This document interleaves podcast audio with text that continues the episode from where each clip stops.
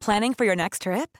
Elevate your travel style with Quince. Quince has all the jet setting essentials you'll want for your next getaway, like European linen, premium luggage options, buttery soft Italian leather bags, and so much more. And is all priced at 50 to 80% less than similar brands. Plus, Quince only works with factories that use safe and ethical manufacturing practices.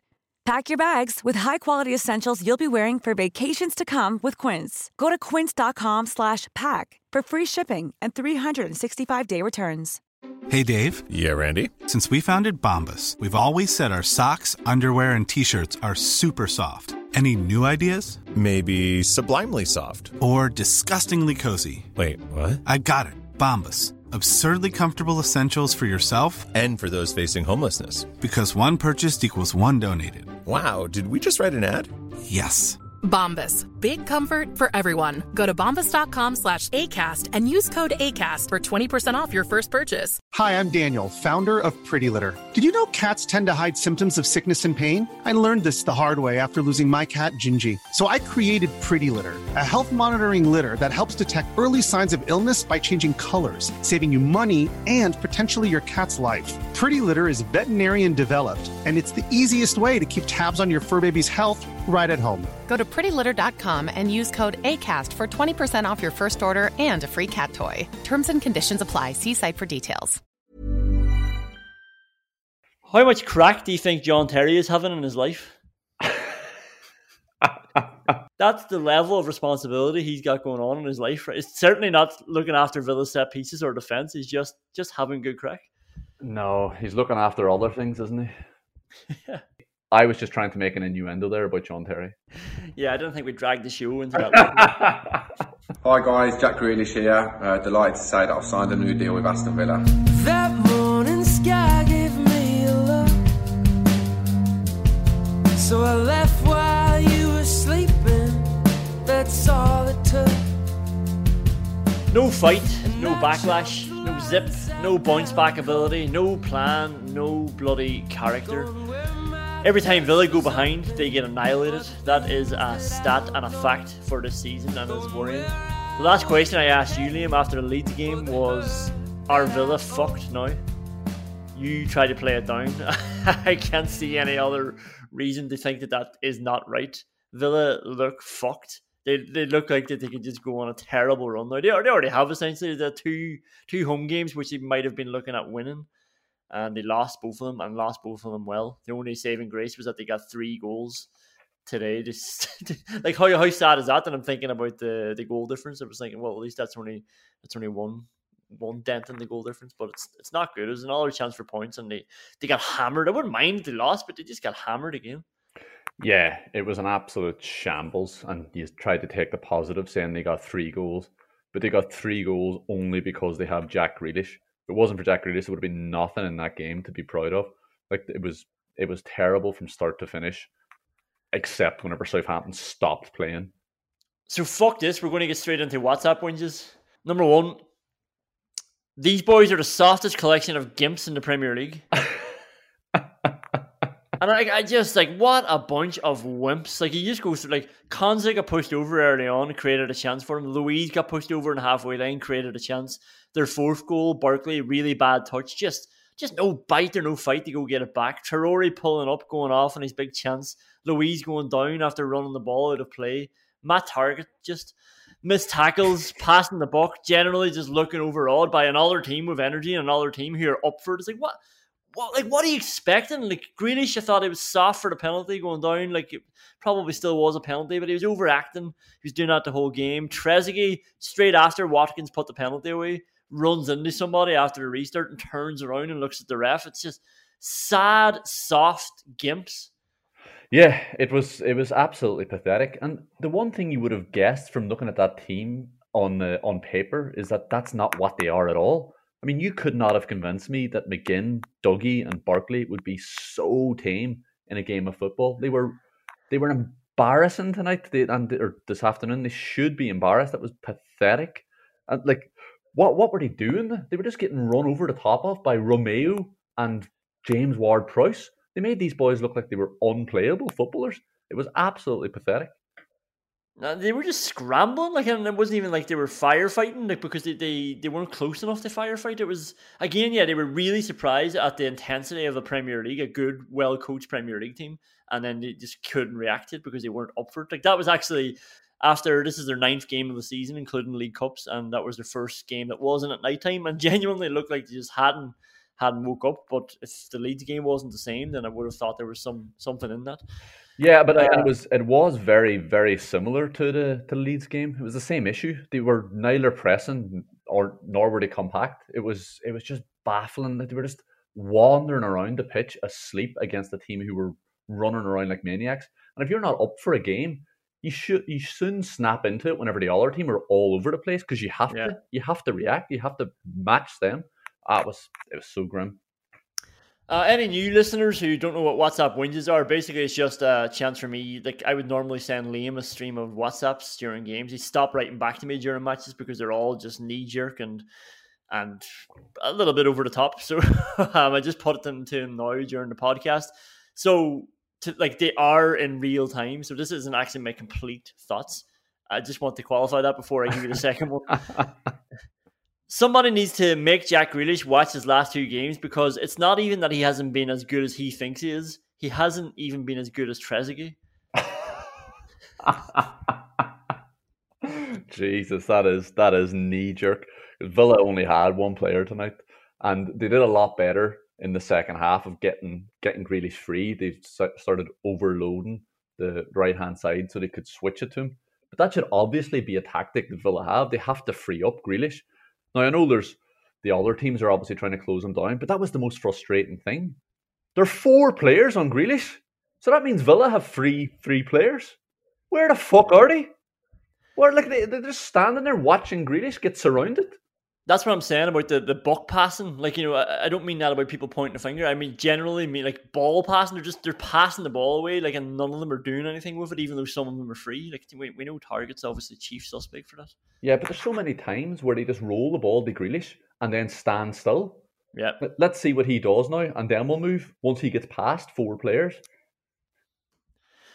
The, like th- I will play devil's advocate because like obviously when your output is two assists and a goal, you've done well again, which is what we want from Jack Grealish. But he wasn't good for most of the game. For the first seventy minutes, I'd say he was actually bad. Like not even like bad by Grealish's standards. He was just bad, and like he showed that petulance again that he shown during the Leeds match. He was moaning at the ref again. He, he was looking for soft frees, and his head went down as soon as Villa went the goal down. And like if you go back to that sort of Christian Purslow line about Grealish and he, he's the face and the heart and the soul of Aston Villa, then Aston Villa can never go behind because he's not the same player when things are going wrong.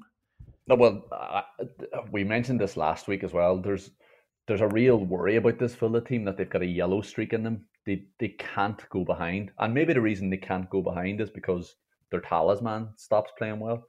But Yeah. I, I don't think so. Like I'm sure you'll come on to them, but McGinn, Barkley, and Dougie were absolutely dreadful. And this is this is an England international wannabe. This is Scotland's best player and a Brazilian centre midfielder. Like they were, oh, they were fucking great whenever Southampton went four 0 up and stopped playing. But they literally needed the opposition to not be playing football anymore before they were any good. That was really frustrating because you, you saw then for that last 20 minutes, oh, the, these boys are good. Or Luiz, especially. Barkley had a couple of nice moments, and it was like, where where was this when the game was in the balance? Conán, everybody's fucking good when they're not playing against anybody. Yeah. Well, number three is sort of like pointing a finger a little bit. Dean Smith is far too fucking nice. Yeah, is it is it a is it a question of him being too nice? Maybe he could have reacted. I I had much bigger problems with trying to figure out what Villa were doing. I mean, even before Villa went three 0 down, like what were they doing? Like was Villa's attacking game plan lofting balls Mm. into the opposition half or giving it to Grealish and watching what he does? There was no patterns. There was no movement. What were they trying to do? Have, have Villa decided? How have Villa decided they're going to try and win games? Well, are, are, are they a long ball team, but playing with five ball playing midfielders, five purported ball playing midfielders? Like I, I don't know what the, what they were doing. They were lofting balls and then standing there.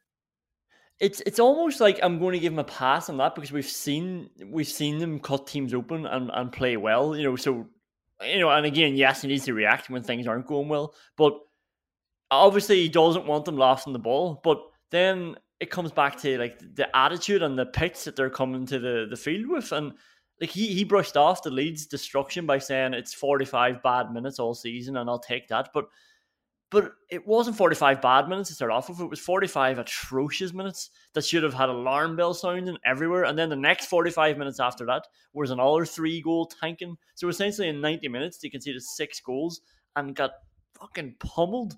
And uh, I was just wondering, like, if, if that was his reaction to the Leeds match. And yes, in the in the macro level, it's like, well, we've we've won four and lost one, but it was it was terrible. He needed to tell people that they needed to come into this game tonight with or today with a, you know, like that's not going to happen again. And there was just nothing of that sort. Well, like if he doesn't if he doesn't want them lofting balls, then he has to give them options to get out of situations.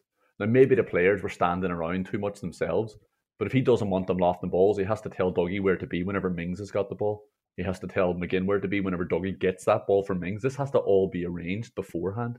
Now there's obviously some in-game management from the from players on the pitch, but like you know, Dean Smith has to take responsibility for Villa getting out of situations, particularly from the back to the forward line. I mean, that's that's Dean Smith's job is to get the ball to Ollie Watkins. Number four, Villa have a set piece crisis. Well, this uh, this is the other thing. I was trying to trying to think about the game dispassionately at halftime. Like, what were the positives? The positives were that Villa conceded three goals, and they were three goals because James Ward-Prowse has a brilliant right foot. Like, like Villa, Villa weren't the better team, but like you know, they still only conceded from three set pieces. Well, this is actually funny. You're stepping on my number five WhatsApp wins, which is also Villa have a set piece crisis.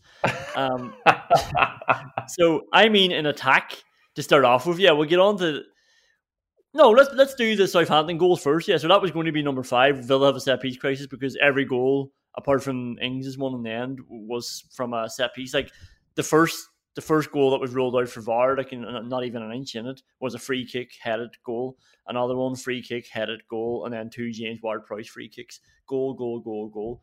So in a way, yes, two good strikes from Ward-Prowse, but two headers that went in from like I, I know, right, that was a good position for their first goal the, from the free kick that Ward-Prowse whipped in, but it where the header was headed in from, do you, do you know what I mean? It shouldn't like that shouldn't be a chance from there from no. where the free kick was. No, no, I I have a huge problem with that goal. I mean, like with the offside goal, his arm was a mile offside. So let's you know, let's be clear about that.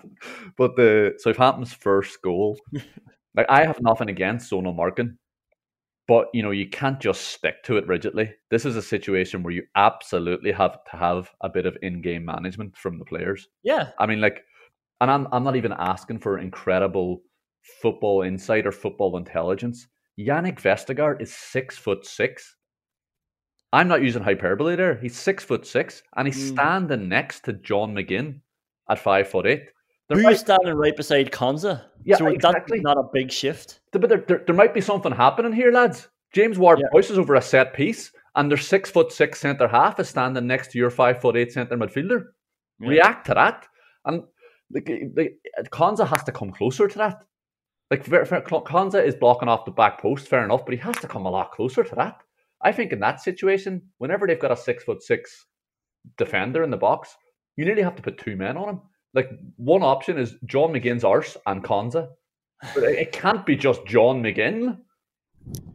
But but this is it. But this is what you're talking about in game management. Like, like you can you can keep the zonal thing if you want, but like yeah, put Konsa into that zone now and put John McGinn into Konsa's free zone. Like just just little cop ones like that. Obviously, that ball is going to him. Yeah. John McGinn standing underneath him, and again, like that, that that's a worry. That that's part of the set piece crisis that I'm talking about just not being able to fix that when you have time, when they're setting up, when Vestergaard is standing there above John McGinn, nobody's sniffing that out. Where's Martinez even? Mings too busy looking good and, try, and trying not to be to be part of this collapse like we, we mentioned last week. So somebody needs to be grabbing that and, and fixing it. But I, I don't know if there's anybody in the team to do that. Well, the Tyrone Mings obviously fancies himself as that player because he's constantly whinging and pointing at other people. But yeah, like Tyrone Mings should be Mark Vestergaard. Like you know, he's on Konsa's side, but you have to switch. You have to swap your two centre halves there. Like Tyrone Mings is a lot closer to Vestergaard in terms of physicality. Cons is a big man, like, but he's not Yannick Vestergaard. You have to put Mings over there. Mings has to go over there himself. You're right, like the, he he has to take responsibility there, and he didn't, which is which is worrying for somebody who struts around the pitch demanding respect. And, and, and then the other part of that crisis is just the naivety. We'll get into these later, but the naivety to give away two free kicks 20 meters out, right in the center of the goals. Like, again, not even thinking that this could be trouble. They're, they're trying to save a situation, but they're basically giving them a really, really good chance. And that just sort of spreads through the team. Then, like, it's, it's evident when they're setting up their defense for a free kick, and it's evident when they're playing, like, in those positions. Um, but from an attacking point of view as well, uh, this week, Grealish and Barkley come on down. It's your chance to try out some corners and free kicks. It was Targett and McGinn last week. This week, Grealish and Barkley. Every time I watch this now, I'm, I'm pining for Conor Hourihane, who hasn't featured since Ross Barkley was signed. What is this about? Like, and the, mo- the, the most annoying thing about this, I know Ross Barkley and Jack Grealish can whip a corner into the box. Yeah. So why are they not doing it? Why are they floating it in? You know, that one Grealish is often hitting it with his instep, what are you doing? Put your big toe on that. Yeah. Put that into the box with a bit of a bit of threat and a bit of dip on it. Just floating it into the back post. Again, I've said his name far too often in the first 15 minutes of the show, but they've got Yannick Vestergaard at centre half. if we float a ball into the box, he's going to win it.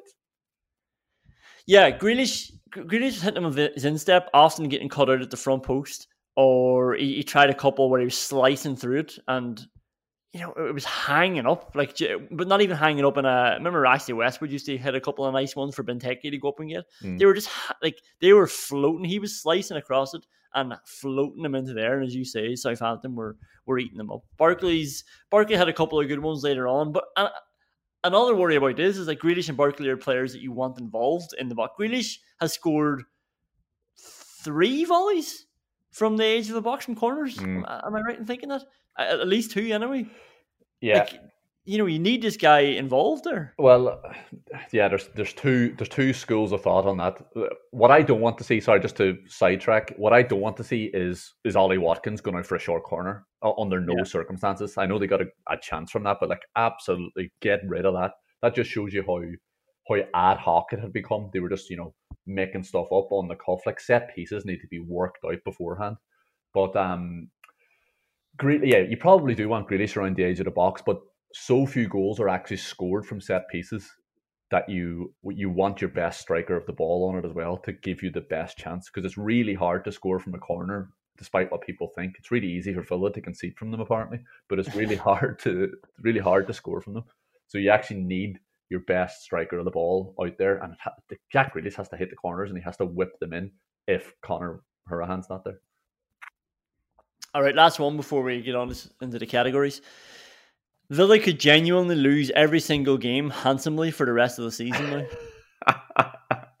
I'm being serious. Well, yeah, they were like you know, that's a, that's the type of thing that I'm glad I've got uh, this podcast for now, so I don't have to be reading these fucking WhatsApps coming through. sure. honestly, like again, like, and this is Leeds and Southampton. I went into the the Liverpool and Leicester game thinking the Villa could get something. And the last two matches, I was hoping that they wouldn't get hammered. And, and that's how it unfolded both times. Like they, they got hammered. And uh, there, there was an inevitability about it. And and then once it starts going bad, like once they go behind, like we said, they well they lose every game now. They go behind when they get well beaten, and the wheels just come off emphatically, and everyone starts panicking and making mistakes. And yeah, I, I am worried that if if teams keep putting it up to them, which they will because we're in the Premier League, except Fulham, then Villa will just it's just going to free fall. Well, uh, that, that that's not going to happen. But anyway, if I was a manager now, yeah, I would be sending my team out like get in their faces because they do not like it up them. Like you know, yeah. first five minutes all over them, swarm all over them because those three lads in the middle of the pitch despite what they look like, despite the running power and energy they have, they don't want it. They don't want you blocking them. They don't want you charging them down. They, they they don't want any pressure. They want to be able to float around the fucking pitch. I said it to you after the Leicester match. He was good against Liverpool, but then he, and he scored that cracker against Leicester. But I said Ross Barkley doesn't like it up him, and he fucking doesn't. He do- uh, Ross Barkley was was good against Liverpool. Had a bad start to that game, then became good whenever Villa started comfortably winning the game, and then he was bad against Leicester. Scored a screamer, and he was diabolical the last two games. Let's get into some awards.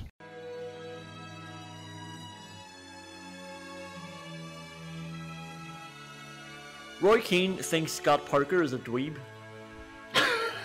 In one single moment, your whole life can turn round. I stand there for a minute, staring straight into the ground. Looking to the left Roy Keane thinks everybody's a dweeb. The world feels like it's caved in, proper sorry frown. Please let me show you how we could only just be for us. I can I just thought every time he with cut back from Parker being interviewed, for some reason he was being interviewed two or three times before the game, and uh, he's talking shit obviously, and and every time he cut back, it looked like Roy Keane was holding in a laugh, and it looked like you know Carragher had that little knowing look that he has sometimes, you know when he knows what somebody's laughing at or whatever.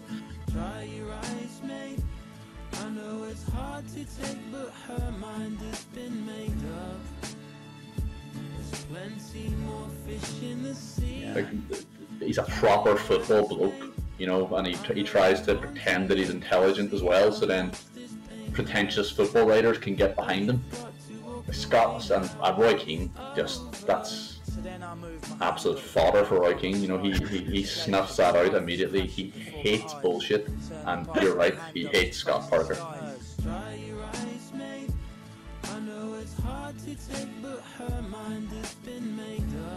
Like even at the end of that game, the story isn't fucking Scott Parker. The camera's on Scott Parker's face. Aston Villa have just climbed into the Champions League places, never to be dislodged. That's the story. It's not fucking Scott Parker getting spanked again. All right, you let Glenn Whelan take a 90th minute penalty award. We've already mentioned it. John McGinn marking Vestergaard from a corner. On what planet does that happen? We don't need to get into it too much, but like, come on. Yeah, it's it's terrible. Uh, like even even Villa should be. We mentioned the players need to have a bit of in-game management there, but surely being sent out onto that pitch, John Terry is saying, by the way, John Yannick Vestergaard plays for Southampton, so you know you might want to watch him at a corner or a free kick or any time he's on the fucking pitch because he's massive. You can't miss him. He's the big lad there who's standing next to that little fart. Yeah, like the only thing you don't want to happen here today is for John McGinn to be marking Vestergaard. if I can, if I can tell you one thing when you go out there, make sure that doesn't happen. Or Matt Targett, make sure that doesn't happen. Oh, that's pathetic. Yeah, that, I'll be surprised if there's a, if there's a worse one than that. But let's go. Two subs, one a right back. I, I don't care about the lack of options. Villa were getting fucking hammered. They were 4 0 down, could have been way more. And, you know, anything would have been better. Like, a- any change, any new player. Like, the game was gone anyway. Like, mix it up. Like, get somebody else in there. Make a statement. Just try something. There was nothing again. Yeah, well, okay, so he, he had his best team out, right? And they were 3 0 down. So he's given them his best chance to win the game is with his best players on the pitch. So he sends them back out. They go 4 0 down.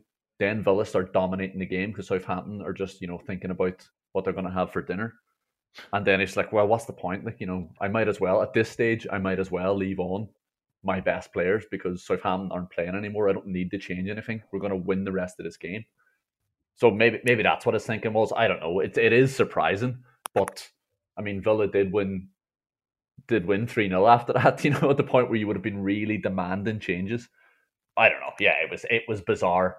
He doesn't have any options. so Southampton aren't playing anymore. What's the fucking point? Like we'll just we'll just keep on our best players and see if anything can happen. I would say the fact that Southampton wasn't weren't playing anymore was more reason to put on Hourihane. They're all sitting back. You don't need to worry about whatever concerns you have about them.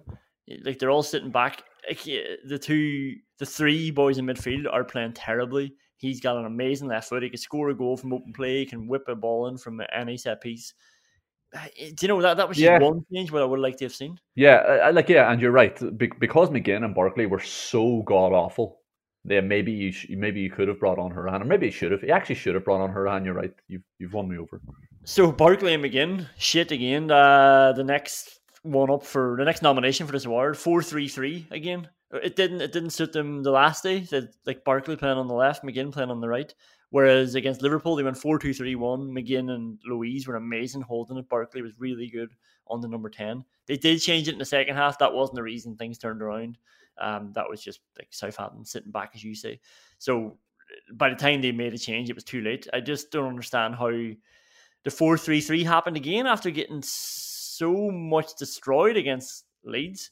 Um, but then it being allowed to happen after getting run over time and time again by Southampton there's no plan B. It's like, it's like if plan A doesn't work, make sure it fucking works. yeah, it, it, I I do think it, it is bizarre because they were they were being strangled in there. I mean, the the three midfielders were all individually playing dreadfully, but they had no they had no help. They had no help from the sideline. They had no reaction. They they needed they needed something else to happen because it was they were being boxed off. They were being completely dominated, and yeah, they needed they needed help, but they needed to fucking help themselves as well. Like I said, this is an England international, a Brazilian international, and Scotland's best player. Fucking up your game, like it's James Ward-Prowse and Oriol Romeu. Oh. Like, get a grip, like you know, there's a bit, of, there's a lot of responsibility on those players as well. Like tactics obviously help a huge amount. That's why managers are so important. But like you know, come on, like you know, just front up to James Ward Prowse. You're all better than him. The three of them are better than James Ward Prowse. Play better than him. Match his level of intensity. It's pathetic. They, they, they made a hero out of him t- today, and he was running around with his chest out. It was it was frustrating yeah. to watch. I mean, I, I, but I think you're right. I think Villa could have done all their things. They sh- they probably should have brought Jack Grealish more into the middle and tried to mm. box off the midfield a little bit. Went maybe went McGinn and Dougie behind Barkley and Grealish. They, they should have tried something, yeah. They could have even gone 4 2 2 2 and brought on Davis. I don't know. Yeah. And this like this is it. Like I think we sort of fallen into this. You're you're right. Like this, these are Villa's best players, but but Davis isn't a mug, and neither is Hourihane. You know they've been part of big performances for Villa, and they're just they're just not even being thought of anymore. It's like Dean Smith is turning around and thinking that bench is giving me fuck all. Yeah, yeah, it it's it, it must be it must be incredibly annoying to be those lads just watching that every week. Like you know, that's that's two games in a row now where Barkley should have been taken off, even just to to tell him to you know, I've got all our options here. I don't need to pick you every week. Yeah, and like imagine being Davis and just seeing Trezeguet just on the pitch non-stop. Like, what like what is the point? Like? Uh, Ollie Watkins taking throw-ins. Like that happened three times, I think. Like again, I know you're trying to get a sense of urgency, but it, it shows that you're out of position, and as you said, ad hoc. It shows how made up everything is as as you're going along.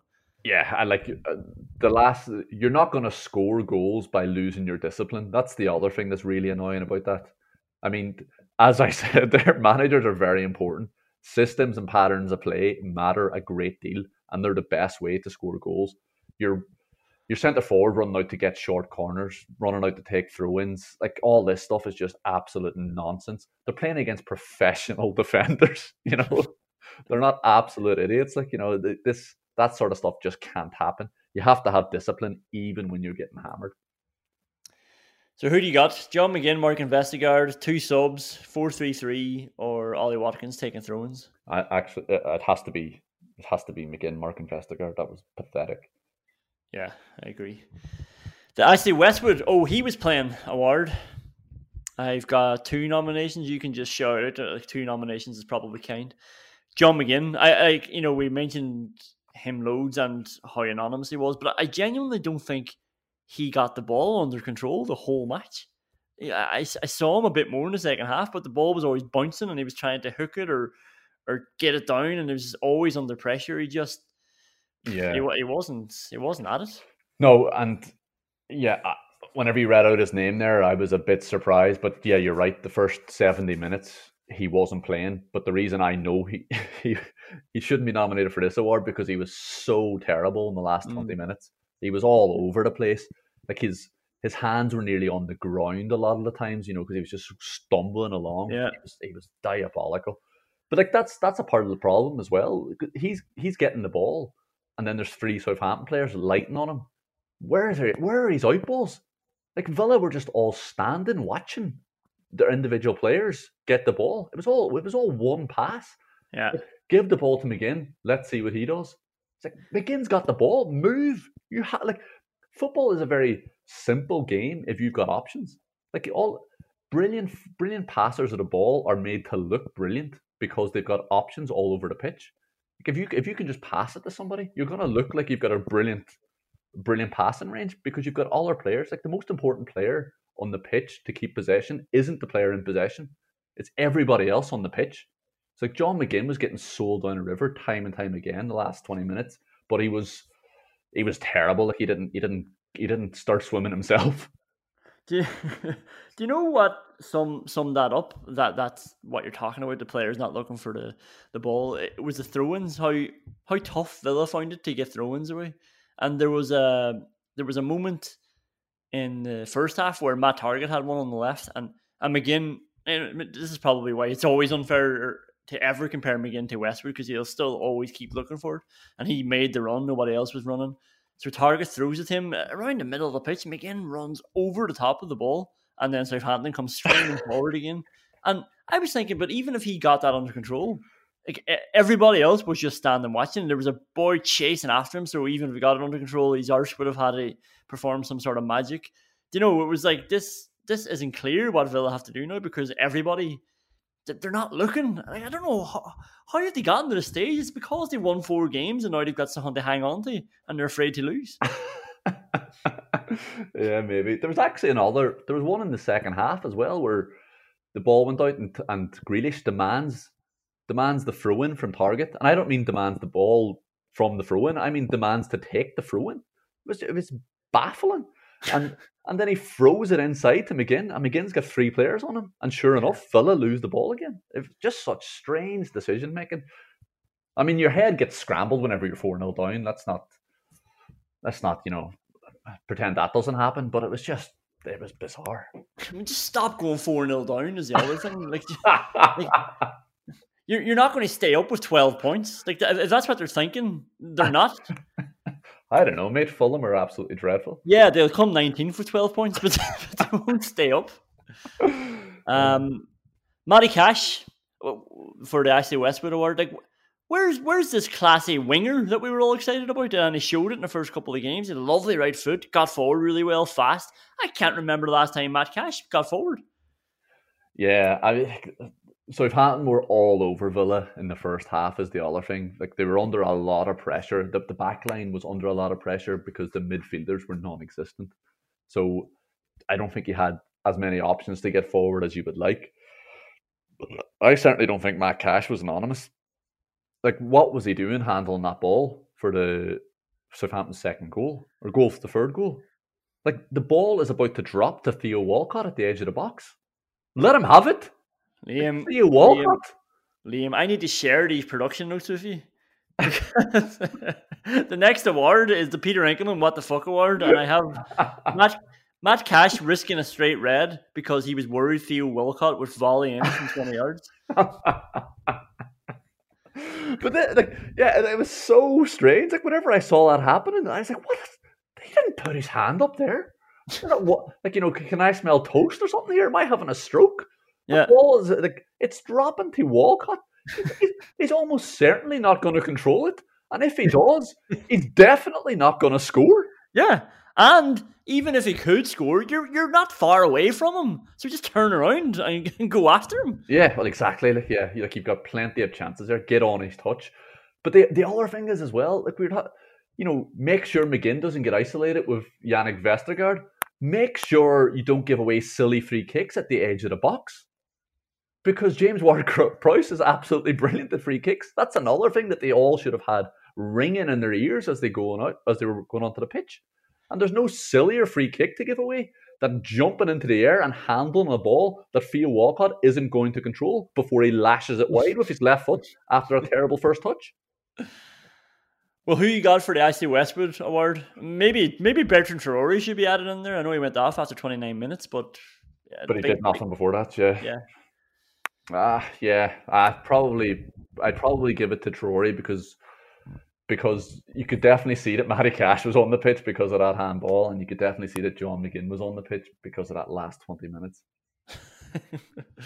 All right, the Peter Enckelman What the Fuck Award. We mentioned Matty Cash. Like that, that was baffling. And the only other nomination I had, and you've touched on it, Douglas Luiz does it again. Foul in the middle of the pitch.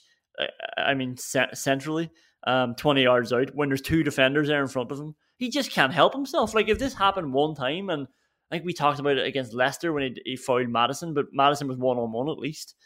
D- you know, but but again, he's just come in behind somebody and tripped him when when they, he's there to put a tackle on himself, and there's two people in front of him. Instead, he's given them a set piece. He's pushed every Villa player ten meters out of the way, and he's given it to yeah, as you say, James Ward-Prowse. Does nobody know that Southampton have a good free kick taker? So we should avoid giving them unnecessary frees at the edge of the box. Unnecessary freeze at the edge of the box, right centrally, and so he can hit it anywhere he Yeah. wants.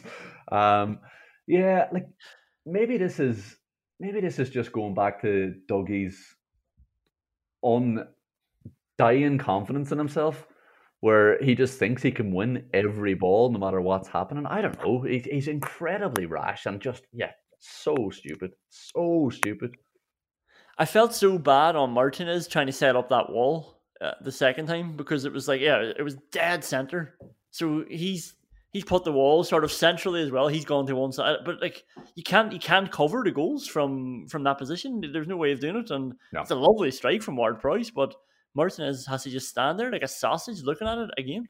Yeah, uh, like he's he's in trouble. Like it, it's because Ward Prowse strikes a ball so well. If he gets it over the wall, it, it's it's almost certainly going in. Watkins doesn't jump; it goes over his head, and he doesn't he doesn't jump. Everyone else in the wall jumps, which is slightly annoying. But you know, yeah, what are you going to do? Like if he gets over the wall and it goes into the top corner against a brilliant goalkeeper, well done. It has to be Matt Cash though, right? Because yeah, not only are you giving away a goal with that foul, but you've risked like he could have got sent off there. And Yeah. it was Theo Walcott was the punishment at the other side. Yeah, like what's what's more dangerous? Theo Walcott controlling a ball, or James Ward Prowse with a free kick from twenty one yards? Mm. And Villa with ten men for the rest of the game. Well, yeah, exactly. Like the, it was Cash certainly wasn't in the box there because it looked it was really tight. Yeah, Like, it that was. silly. It was so stupid. Yeah, like it has to be that. It has to be him. The Vyman meter going down, a lot of them, but uh, Barkley and McGinn jump out at me. Anybody else? Uh Barkley McGinn, absolutely, definitely. The rest of them, I don't know. No, you, no, I don't think so. I think they they're definitely going down, and I'll be very surprised if anybody's going up. I've got one definite going up, and I've got, I've got one I want to ask you. I want to ask your permission, um, but I'm not even. Ugh. I think he's not going down. Just Trezeguet. yeah, I mean, Trezeguet got a bit unfortunate that we said this last week. When is Matt Targett going to cross the fucking ball again? And he crossed it twice to Trezeguet, unfortunately. Yeah, And Trezeguet has the same shot. He had the same shot three times in the match. Yeah. It was baffling. I felt a bit sorry for him because you know he struck them all fairly he did well. He did, yeah. And they can go in. Vestergaard puts in a brilliant. I have to stop saying Vestergaard puts in an absolutely brilliant block for one of them. Keeper adjusts his feet well for one of them. Um, and then the other one, yeah, he catches it well or catches it okay, and keeper saves it.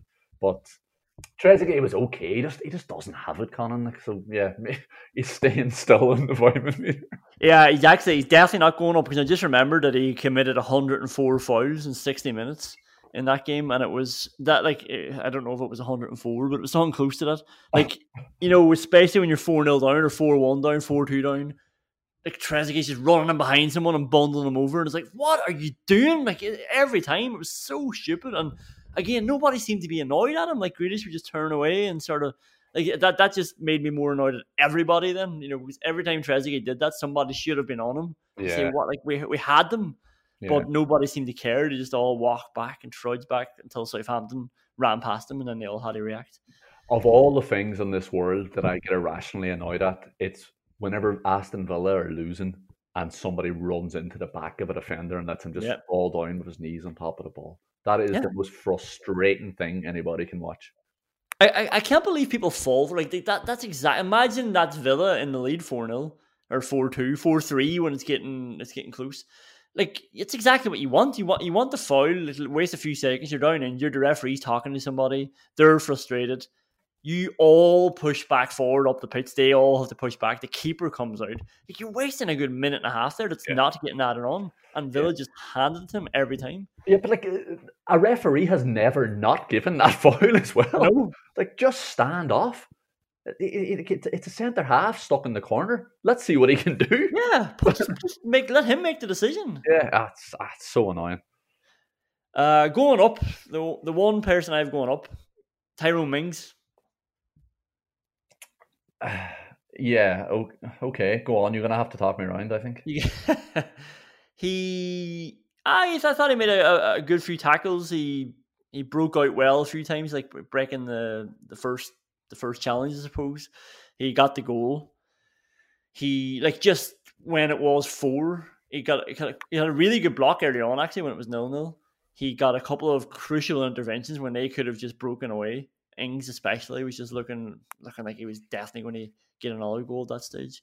I thought he was the one, yeah, decent performance. You know, if I was doing match ratings, he would he might even be over six, and like nobody else would be near six. Well, J- Jack Grealish was well his best player, but yeah, but like he's obviously a separate rating. he's on a separate scale. Yeah. Um, Tyrone, like it's it's hard to judge. Am I happy with Tyrone Mings making box to box runs? I don't. I don't think I am. I, don't- I don't. I, I don't. I don't care what the scoreline is. Like that's that's not a good thing to be to be bringing into the game.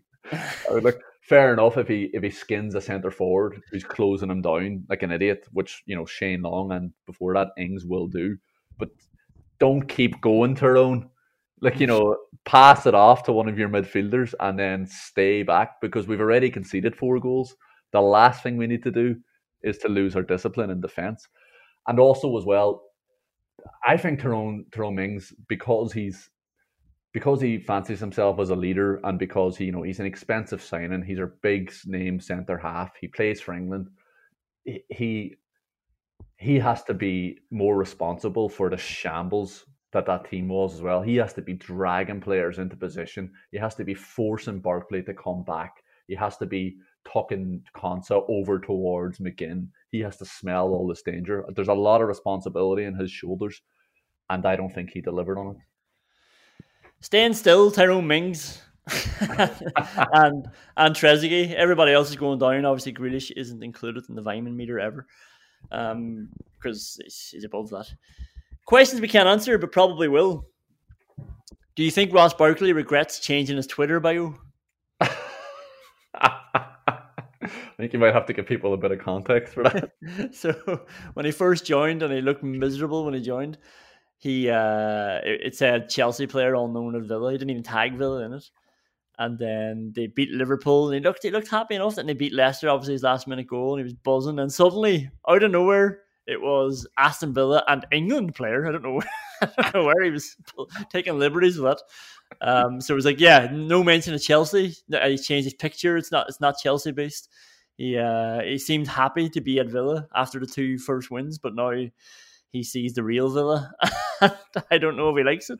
He sees the real Villa. He's out the biggest problem the last two games. He has been fucking dreadful. He he mightn't be happy to be at Villa anymore, but I, I'm certainly not happy for him to be there. He has got a lot of making up to do after the last two games. He has been diabolical, and it's re- it's made all the more frustrating because I know Ross Barkley thinks he's brilliant. but fucking play brilliant then.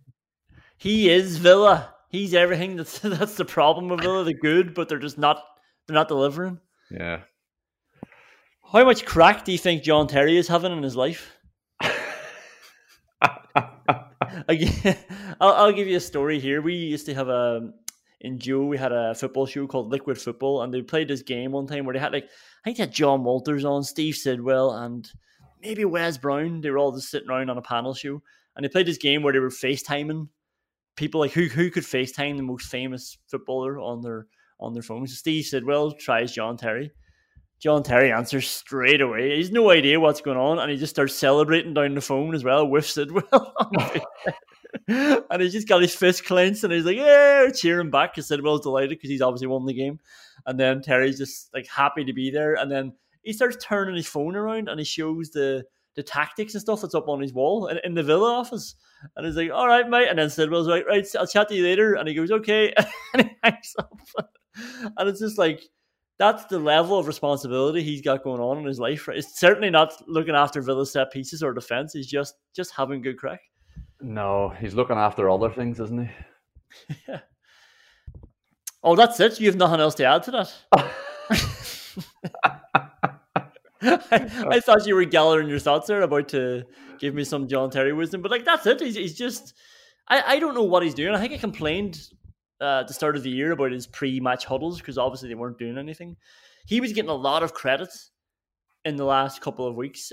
Everybody talking about Villa's defense after restart. Dean Smith mentioned them recently in a in an interview about John Terry working with the boys individually and as a group. Like now he's conceded nine goals in four games. Like what? What's John Terry doing? A lot of them are set pieces.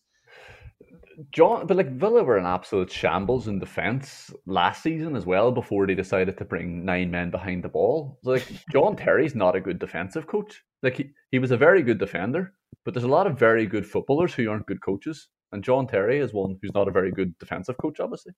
Um, by the way, I was just trying to make an innuendo there about John Terry. yeah, I don't think we dragged the show into that. will Will Villa ever make it back into the Champions League positions? Well, they've got a game in hand. Yeah. Will Villa ever make it back into the Champions League positions? They're playing Arsenal next. They're playing Arsenal next. Yeah, like I mean, a, a positive way to look at the last two games is that Villa should have learned a lot. They should have learned a lot after the after the Leeds match. Like, but I, I get I I think it would be very easy for somebody to look at the Leeds game and think it was anomalous. Yeah. You know, like Leeds are Leeds are so mental that you, you can't. I don't think you can learn any lessons from that because, like you know, what did Villa learn? That they're susceptible to eight men going on a counter attack against them. Yeah. What, what's the point of learning that lesson until March, whenever we're playing Leeds again? That's like, fair. That, that's not going to be a problem again. So, but tonight was something different because football has changed. Football has changed to being all energy. It is everybody's high pressing now, and they're all high pressing because they know the rewards are there. Defenses are all over the place. Managers haven't had a chance to to sort out their defenses in preseason. Um, so the, the rewards that are there to, to push up and put people under pressure and try and nick the ball back. But like and, and Villa were caught out badly with that tonight. Uh, did they need to learn that lesson? Probably not, because they they taught Liverpool the lesson. So it's bizarre that they were that they were so so badly exposed tonight. But you know, they should have learned a lot tonight, and hopefully they'll take that into the next game. They might, yeah. Because you look at the Leicester game when, when everybody was so focused for the whole match, like and, and they knew that they had to be. Yeah, maybe you can take the Leeds one in isolation, and then maybe maybe today they got caught and they also maybe under not underestimated them, but certainly weren't as tuned in for the whole match as they were. Like they, they knew going into Leicester, like we, we can't go behind, like we you know we can't switch off for one second or they'll punish us. Yeah. They didn't have that attitude against Southampton. And, and, and don't get me wrong, Southampton were far and away the better team tonight. And I know you you get goals from situations that you force yourself, but they did score from three set pieces. Two of them are you know direct free kicks into the top corner. Um, and they and then Ings scores an absolute screamer as well. Like there's there's individual things, individual mistakes from Villa leading up to that. But you know, if you wanted to be, if you wanted to take positives from it, it's like you know, that was near like four 0 was was harsh. So will they make it back into the Champions League positions? No, I, I as I said all season, Villa will finish between 9th and fourteenth. All right, last one.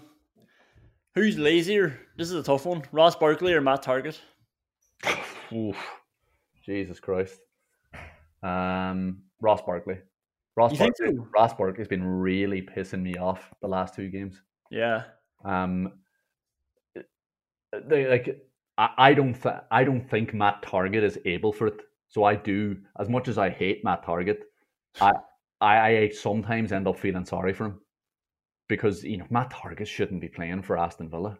Yeah, he's just slower and obviously unfit. Which on the unfit is obviously a, a big part to blame for him. But it's not like he's not trying during a match; he just can't do it. Yeah, he can't do it. Like yeah, but yeah, and yeah, that's definitely within his control before the match. Um, but Ross Barkley is a good footballer. What the fuck is he doing? He's wandering around the pitch, getting strangled by Southampton. Sort yourself out. Go out yeah. and try to control this game. The tide is coming against you. Swim harder. Don't just give up. Don't just start standing up closer to Ollie Watkins. What are you doing, mate? Your team is losing 4 0 against Southampton. And yeah, brilliant. Southampton stopped playing and you, oh, you're fucking great now. What use is that to us? We're 4 0 down. Mm.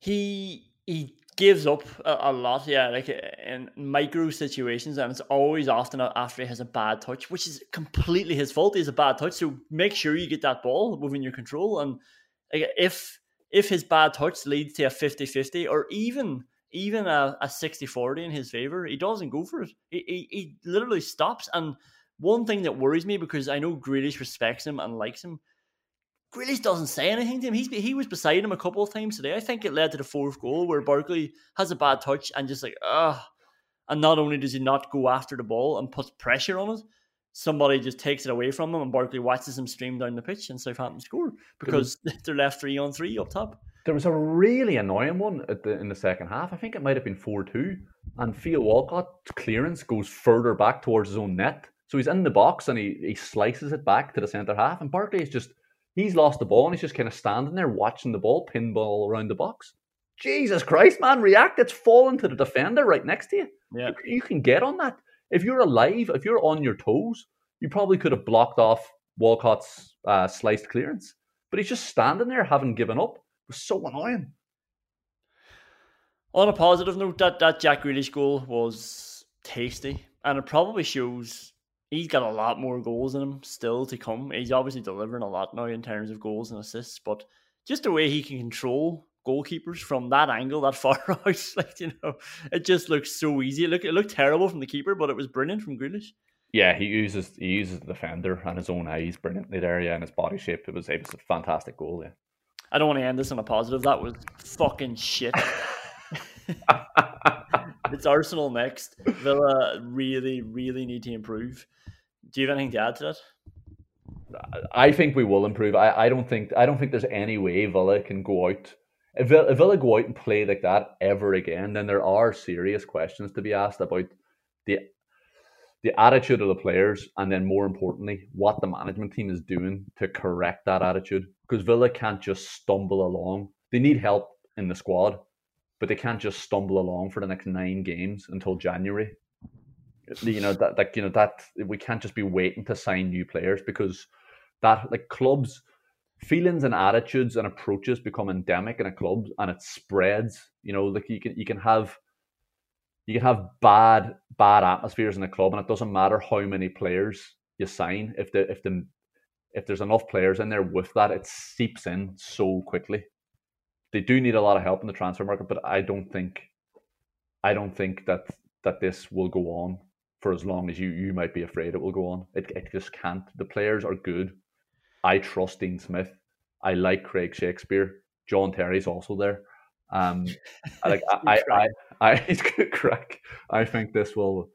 I, I think this will be sorted, and I think you'll see a different Villa against Arsenal. They're going to be a lot more defensive. They're, they're gonna they're gonna sit in, but I wouldn't mind that because I'm fed up watching this at the well, minute. Exactly, pick one, pick one. Like either either press or sit back don't just do this half-hearted nonsense that you're doing at the minute and has really badly exposed you. Because Arsenal are the same; they're cut from the same cloth as um, as Southampton. Not as much Leeds, but you know, similar.